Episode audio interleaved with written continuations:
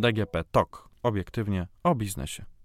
Przegląd najważniejszych zmian podatkowych PIT, CIT i VAT od 1 stycznia 2020 roku. Od 1 stycznia 2020 roku wchodzi w życie kilka zmian w tych wszystkich trzech podatkach, w tym VAT.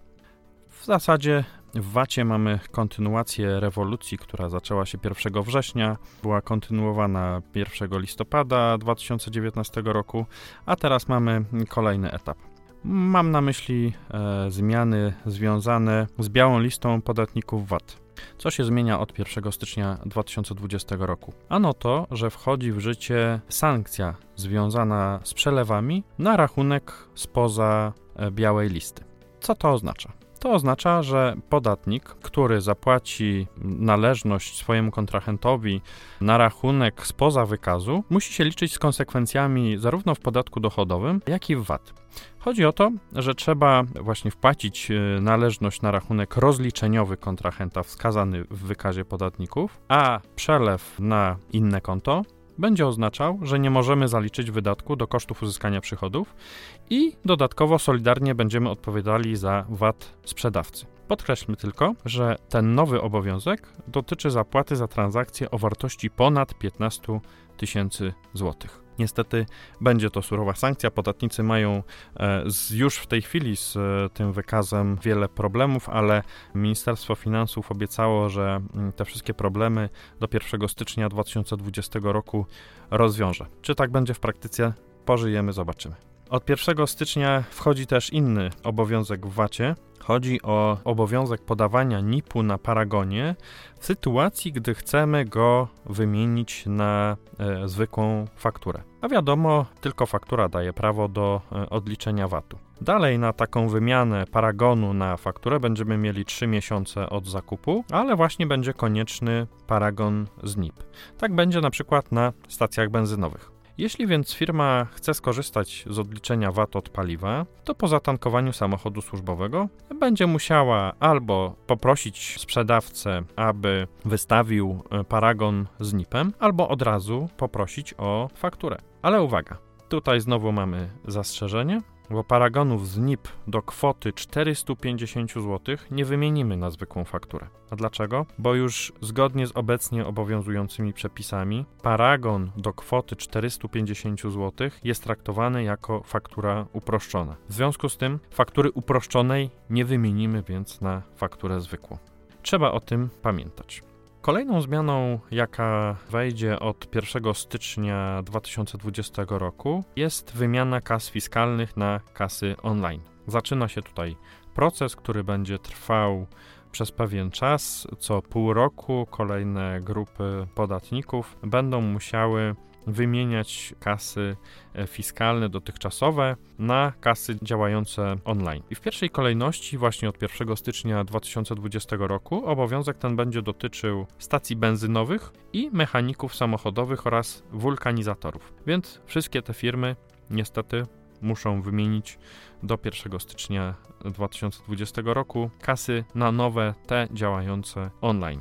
Kolejna zmiana w VAT będzie istotna dla tych, którzy zajmują się obrotem towarowym z innymi krajami Unii Europejskiej. Chodzi o dostosowanie polskich przepisów do tzw. Tak szybkich zmian z angielskiego quick fixes w dyrektywie Rady Unii Europejskiej i rozporządzeniu wykonawczym. Termin 1 stycznia narzuca nam e, dyrektywa i unijne rozporządzenie. Natomiast Ministerstwo Finansów opracowało projekt nowelizacji ustawy o VAT, który powinien również wejść w życie od 1 stycznia 2020 roku, ale na razie tego projektu nie przyjął jeszcze rząd, więc tutaj niestety musimy to sobie odnotować i pilotować te zmiany, e, patrzeć co, co tu się jeszcze tak naprawdę wydarzy, bo może się okazać, że w grudniu projekt przejdzie tak zwaną szybką ścieżkę legislacyjną i te quick fixy będziemy mieli już od 1 stycznia 2020 roku, tak jak wymaga dyrektywa. Tutaj jedynie wymienię, czego dotyczą te szybkie zmiany w VAT-ie. Chodzi o transakcje wewnątrz wspólnotowej dostawy towarów, czyli WDT,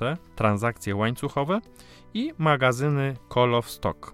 Dotychczas w Polsce mieliśmy takie magazyny, nazywały się magazynami konsygnacyjnymi i ich konstrukcja była nieco inna niż ta, która jest projektowana. Jeśli chodzi o VAT, to w zasadzie to by były najważniejsze zmiany. Zasygnalizujmy tylko, bo kolejne zmiany, które będą w, wchodziły w życie w późniejszym okresie, bo do nich tak naprawdę można się już dzisiaj e, zacząć przygotowywać, bo czas na to dostosowanie jest dość krótki. Co mam na myśli? Chodzi o to, że od 1 kwietnia 2020 roku wchodzi w życie nowa matryca stawek VAT, więc firmy powinny zrobić przegląd swoich stawek, czy od 1 kwietnia 2020 roku coś się u nich zmieni, czy, czy na, nadal będą mogły stosować te stawki, które stosują do tej pory. Inna ważna zmiana polega na likwidacji deklaracji VAT dla największych firm na razie od 1 kwietnia 2020 roku, a od 1 lipca 2020 roku kolejne grupy podatników będą musiały przesyłać nowy plik JPK VAT, bo znika co prawda deklaracja VAT, ale nie znikają dane, które trzeba podawać fiskusowi. To wszystko będzie połączone od 1 kwietnia 2020 roku w nowym pliku JPK VAT. On będzie się składał z części deklaracyjnej i z części ewidencyjnej. Dziś, czyli do końca marca 2020 roku, musimy tak naprawdę w JPK VAT podawać jedynie tą część ewidencyjną. Uczulam na te zmiany, bo one będą dość ważne. Przechodzimy do kolejnego podatku, czyli do PIT-u. Tutaj też mamy od 1 stycznia kilka zmian. Przede wszystkim trzeba zwrócić uwagę na obniżkę stawki PIT-u do 17%. Oczywiście ta zmiana została częściowo wprowadzona już 1 października 2019 roku i do końca tego roku e, stosujemy stawkę 17,75% i możemy też e, stosować podwyższone koszty uzyskania przychodów. Ponieważ zmiany te weszły w trakcie 2019 roku, to rozliczenia za cały 2019 rok muszą częściowo uwzględniać te zmiany. Pierwszym pełnym rokiem obowiązywania obniżonej stawki PIT-u i podwyższonych kosztów uzyskania przychodów będzie rok 2020. W efekcie pracownicy będą dostawać wyższe wynagrodzenia netto. Dotyczy to też zleceniobiorców oraz emerytów i rencistów. Od 1 stycznia 2020 roku zmieni się więc skala podatkowa. Próg dochodów pozostanie co prawda taki sam, czyli nadal będzie to 85 528 zł, ale będziemy mieli właśnie tą nową stawkę 17%.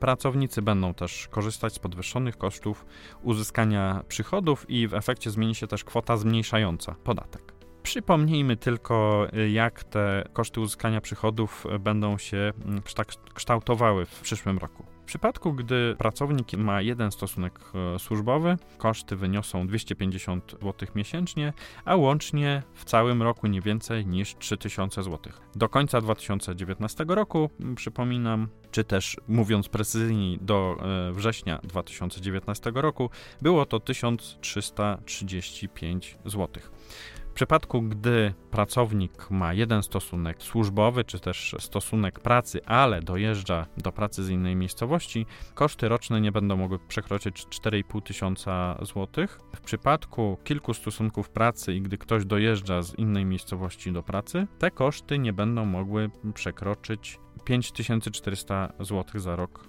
podatkowy.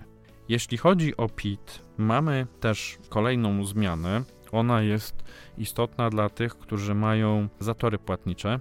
Mam tu na myśli ulgę na złe długi. Dotychczas ulgę na złe długi stosowaliśmy wyłącznie w VAT-ie. Od 1 stycznia 2020 roku Będziemy ją mieli też w PICie i w CICie i trzeba tutaj powiedzieć, że będą to zmiany analogicznie, to znaczy takie same będą w ustawie o PIT i takie same zasady będą obowiązywały w ustawie o CIT. Zgodnie z tymi przepisami wierzyciel będzie mógł pomniejszyć podstawę opodatkowania o kwotę wierzytelności, jeśli nie zostanie ona uregulowana lub zbyta w jakiejkolwiek formie w ciągu 90 dni od dnia upływu terminu płatności, a ten termin płatności e, musi być określony w umowie lub na fakturze, ewentualnie rachunku. Czyli wierzyciel będzie mógł pomniejszyć podstawę opodatkowania. A co dłużnik? Dłużnik nie będzie miał wyjścia. Będzie musiał zwiększyć u siebie podstawę opodatkowania, czyli swój przychód, jeśli nie opłaci faktury w ciągu 90 dni. Kolejną, e, kolejną e, istotną zmianą, jeśli chodzi o PIT i CIT, bo tutaj również będziemy mieli analogiczne e, regulacje, jest zmiana dotycząca małych podatników. Od 1 stycznia 2020 roku zostanie podwyższony limit przychodów dla małego podatnika w PIT-CIT z 1,2 miliona euro do 2 milionów euro. Po przeliczeniu na złotówki limit wyniesie więc prawie 9 milionów złotych, a więc w praktyce, mówiąc precyzyjnie, 8 milionów 747 tysięcy złotych, czyli będzie dużo wyższy niż e, ten obowiązujący w 2019 roku. Przypomnijmy, że status małego podatnika daje prawo m.in. do stosowania 9% stawki w CIT, i zaznaczmy, że, że takiej stawki nie ma w picie, jest tylko w CIT-cie. I status małego podatnika pozwala również dokonywać jednorazowej amortyzacji środków trwałych zaliczonych do grupy od trzeciej do ósmej e, KST. A więc dotyczy to na przykład maszyn, ale nie dotyczy samochodów osobowych. Jeśli chodzi o kolejny podatek, czyli CIT, to tutaj rękę na pulsie muszą trzymać przedsiębiorcy, którzy wypłacają na przykład należności licencyjne, dywidendy, odsetki zagranicznym kontrahentom. Chodzi bowiem o zmiany w podatku u źródła.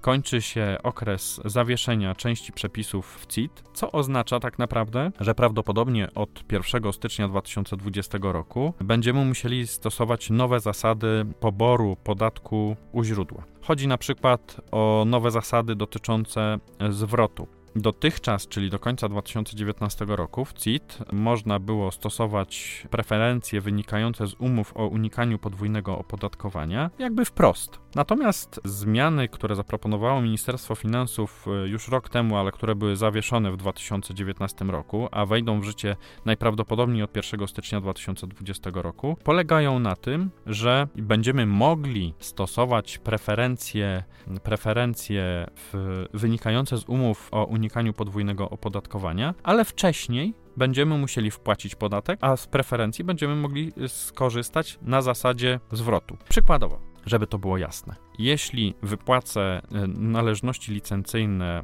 podmiotowi zagranicznemu, będę musiał pobrać albo 19 albo 20% podatek e, u źródła, czyli wpłacić go do Urzędu Skarbowego, a następnie będzie można jakby odzyskać od polskiego fiskusa ten wpłacony podatek, o ile przewiduje taką preferencję e, umowa o unikaniu podwójnego opodatkowania. No, zmiana jest tak naprawdę istotna. Dlaczego mówię, że prawdopodobnie i najprawdopodobniej te zmiany wejdą w życie 1 stycznia 2020 roku? Ano dlatego, że Ministerstwo Finansów już przyznało, że e, nie wyklucza nowelizacji ustawy o CIT, nie wyklucza również zmiany rozporządzenia wykonawczego do tej ustawy.